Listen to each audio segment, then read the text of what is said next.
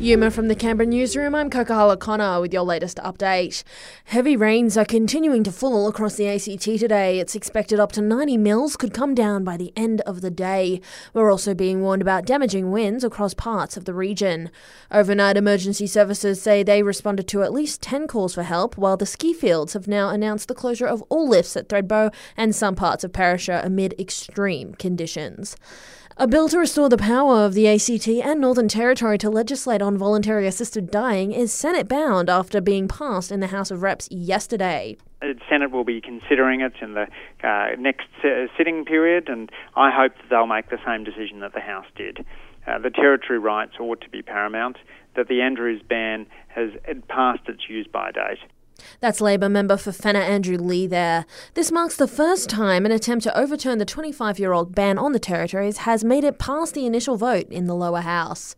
Women in the ACT will be able to access free abortions up to 16 weeks from early next year. The Territory government is investing $4.6 million over the next four years to cover the out of pocket costs associated with the medical and surgical procedures. Plans to roll out a monkeypox vaccine for the vulnerable will be a key agenda item when the Chief Minister joins National Cabinet today. It could begin as early as next week, with states and territories likely to get jabs in the arms. While the nation's Chief Medical Officer, Paul Kelly, will provide an update on COVID and whether we've reached the peak of the latest Omicron wave. Federal Parliament meets today with the lower house set to pass the government's proposed climate change laws.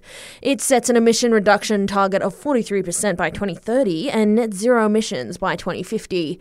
It will have the support of the Greens, but leader Adam Bandt has told the ABC he is pushing hard. There's more to come on this, and we are not going to give up.